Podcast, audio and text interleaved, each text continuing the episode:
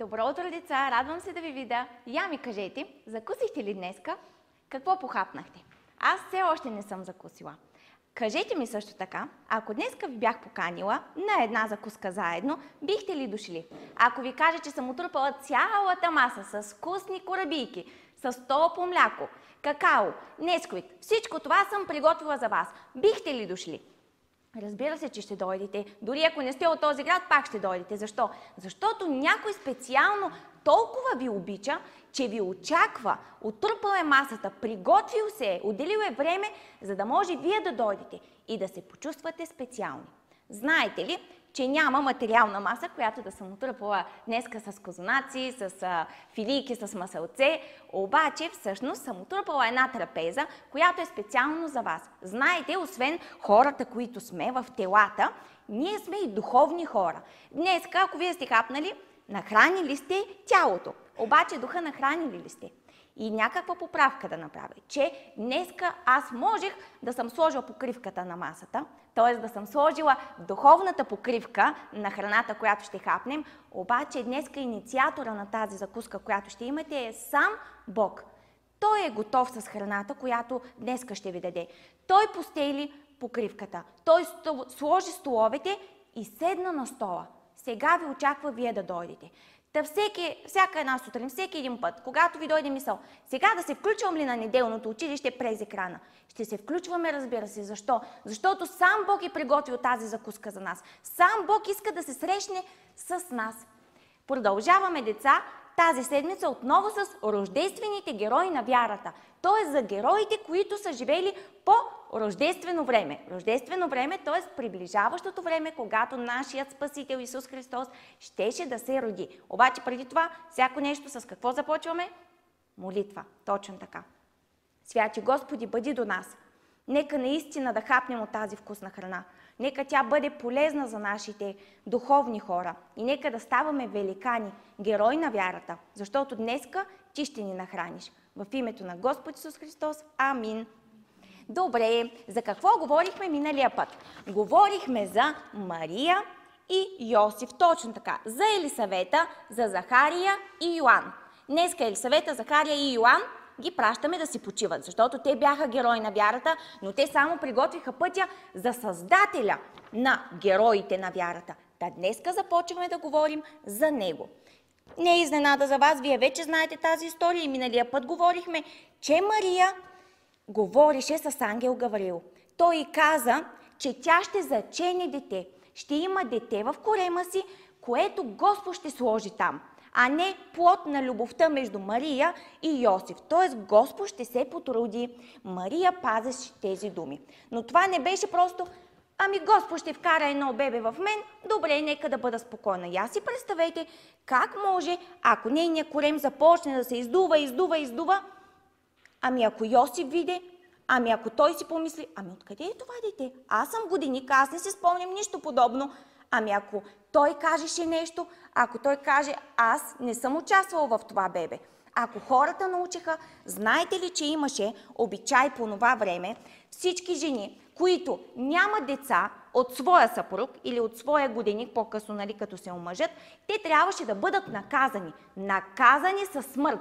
И знаете ли каква смърт? Не моментална, а смърт с камъни. Събирали са ги в центъра на града подобни жени, наречени будници, които не са били верни на своите мъже и са ги убивали с камъни. Също така изгаряли са ги. Тя си даваше сметка, че може би това дете в корема ще породи такива неща. Но даваше си сметка по-човешки. Но Бог я увери, чрез небесната поща, че Той ще промисли. Той каза, здравей, благодатна. Не каза, здравей, мъченице. Затова тя се укрепи. Тя показа вяра и продължи своя живот. Продължи да види какво Господ ще прави в живота й. Добре, докато тя беше укрепена, един друг човек не беше укрепен. Нейният годиник, нейният съпруг. Йосиф видя Мария. Видя нейното състояние. Библията ни казва, че той беше праведен мъж. Но в същото време той обичаше Мария, но не осъзнаваше каква е тази промяна в нея. Как се появява как израства това дете в корема и при положение, че той е нейния съпруг, а той не знае за нищо случващо се. Понеже той беше праведен мъж, предполагам, ако не беше праведен и той щеше да вземе първия камък, да прати Мария на центъра или и да я убият. В неговите очи все още ситуацията не беше много ясна, но той обичаше Мария. Виждате ли колко е важно човек да има вярващ годиник или съпруг до себе си и момичета и вие, когато трябва да избирате, избирайте като пораснете вярващ съпруг. Защо? Защото Йосиф, въпреки не разбира ситуацията и наранен по-човешки от това, което виждаше, че Мария е могла да направи, той каза, аз ще подпиша документ за развод. Тоест, няма да издавам на никой за това, което тя е направила. Ще й дам този документ на нея, което означава, че я освобождавам от това да бъде моя съпруга. Виждате ли каква любов? Дори когато самия той като че ли беше наранен, намери любов да я обича. Откъде я намери? Не от своето ръце, сърце, разбира се, а от Божията любов, защото той беше вярващ човек. Като всеки един вярващ човек, когато има а, съмнение в себе си или вижда ситуацията с очите си, но не намира смисъл в това, което става, както напълно стана и при Йосиф, Господ му се яви, за да му говори. Всеки път, когато ние искаме да чуем гласа на Бога, Бог ще ни говори по един или друг начин. Как говори на Йосиф? Вие знаете историята.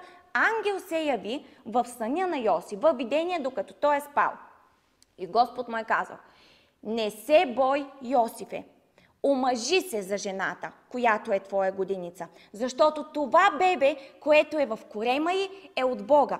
Ние сме свикнали сега с това, обаче по това време до сега е нямало жена бременна с дете в корема и това дете да го е пратил Бог. За него беше голяма изненада. Вероятно той си е представил, че ще бъде баща един ден, но сега условията бяха малко по по-различен начин. Но той осъзнаваше, че е герой на вярата, затова покори се на Бога, каквито и мисли да имаше в ума. Та на сутринта той се събуди вече с малко прояснени очи. Той виждаше ситуацията. Не си я обясняваше напълно, но и тя, и той положиха двете си сърца в Бога и му се довериха. Така, те дочуха една заповед, дочуха една новина по новините. Съобщиха, че в Витлеем, император Август свиква всички граждани, които са от Витлеем, трябва да отидат и да поставят името си там, да се разпишат и да кажат, че те живеят там. Приброява хората, иска да види колко хора, колко жители има в Витлеем. Затова Мария е трябвало да отиде, заедно със своя съпруг.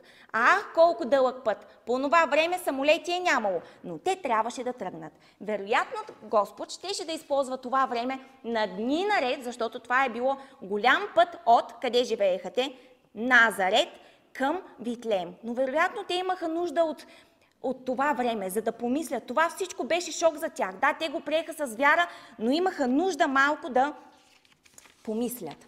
Та, ето ако това е картата, вие сте умни, за това ви я показвам, това е Назарет, а това е Витлеем. Доста време пътуваха двамата ни герои на вярата. Сега на нас за нас ще бъде голямо приключение, ако трябва да пътуваме на кон из пустинята, обаче я си представете една бременна жена, постоянно с болки в корема, постоянно гладна, да трябва да пътува сред пустинята няколко дни наред. И в това тя намери вяра да се укрепи в Бога. Йосип пък боляха го краката, но той трябваше да бъде подкрепа за своята годиница, за своята съпруга. Минаваха дни, слънцето изгряваше, нощта се спускаше. Те разсъждаваха през цялото време. Те самите, хората, щяха да станат родители на живият Бог. Синът на Бога щеше да бъде техен син. Укрепиха се във вярата. Влязоха в кой град? Витлеем. Знаете ли кой друг се е родил в този град? В този град се е родил цар Давид трябваше да се роди и потомъка. Ние знаем, че Исус Христос произлиза от Давидовия род, от цар Давид. Та сега и цар Давид, и Господ Исус Христос щяха да се родят в това за никого толкова непознато мъничко селце Витлеем. Как? Витлеем, знаете вие името му, обаче бях ви казал какво означава това име. Означава дом на хляба. Като че ли хлябът на живота, Исус Христос, който сега нас ни храни, който е хранил Йоанн Кръстител, ние се чудим защо така е издържал. Издържал е, защото освен мед и скакалци, той е имал хляба на живота, той е имал вярата в Бога. Та, Исус Христос, хлябът на живота, се роди в град наречен Дом на хляба. Така Мария и Йосиф влязоха в града. Шумотевицата беше голяма. Всеки беше дошъл от всеки край на страната на кълбото, на, ам, да, на кълбото, за да дойде и да се приброи. Надяваха се, че ще намерят място. Все пак Господ беше в нейния корем. Вероятно Бог щеше да бъде промислил и за това. Отидаха в една староприемница, в друга, в трета, в четвърта. Нямаше място. Тя не се отказваше. Отново се укрепи в Бога. Отидоха в една от последните и попитаха, има ли свободни места. Гостилничарят, въпреки че видя, че тя беше бременна, той не осъзнаваше, че всъщност това беше идещия спасител и за него лично. Затова не можа да намери стая, но каза, знаете ли, сещам, че, сещам се, че в обора, т.е. в гостилницата, има място, където и животните се намират. Там има свободно място. Ако имате желание, отидете там. Затова те се настаниха. Те нямаха право на избор. Около тях миризма голяма. Обаче не миризма на парфюми и на цветя, а на животни и всичко неприятно, което се сещате. Вместо леглата да бъдат постелени с завивки от пух, с възглавници меки-меки. Какво? Възглавници и а, одеяла. То нямаше легла. Те трябваше, всъщност осъзнаваха, че ще станат родители на живия Бог в едно малко, в една малка бедна сграда. Но те си даваха сметка, че самият Бог Самият той им говореше чрез всички обстоятелства, че той беше дошъл за бедните хора. И аз си представете, ако беше отишъл в един палат, щеше ли да срещне бедните хора? Никога.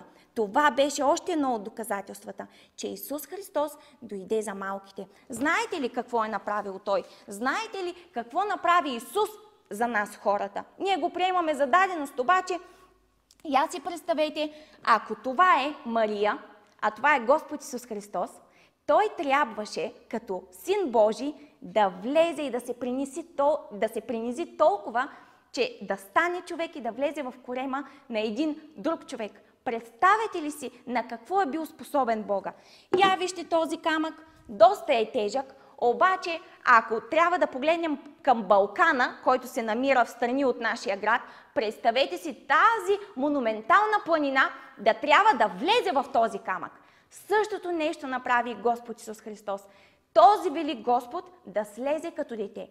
Този велик Господ да влезе в корема на жена, също така, след като се роди, да не се роди сред палати, макар че той заслужаваше цялата слава. Той нямаше нужда да се принизява, но осъзнаваше, че всичко това беше задължително, ако той искаше да спаси целият свят от греховете си. Затова толкова е голяма Божията любов към вас, деца.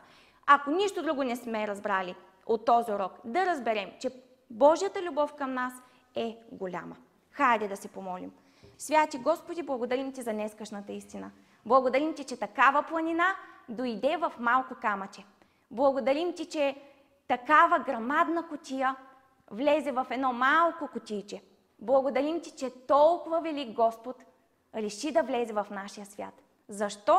За да спаси малки хора като нас. Ами, с такава истина как да не те прославяме?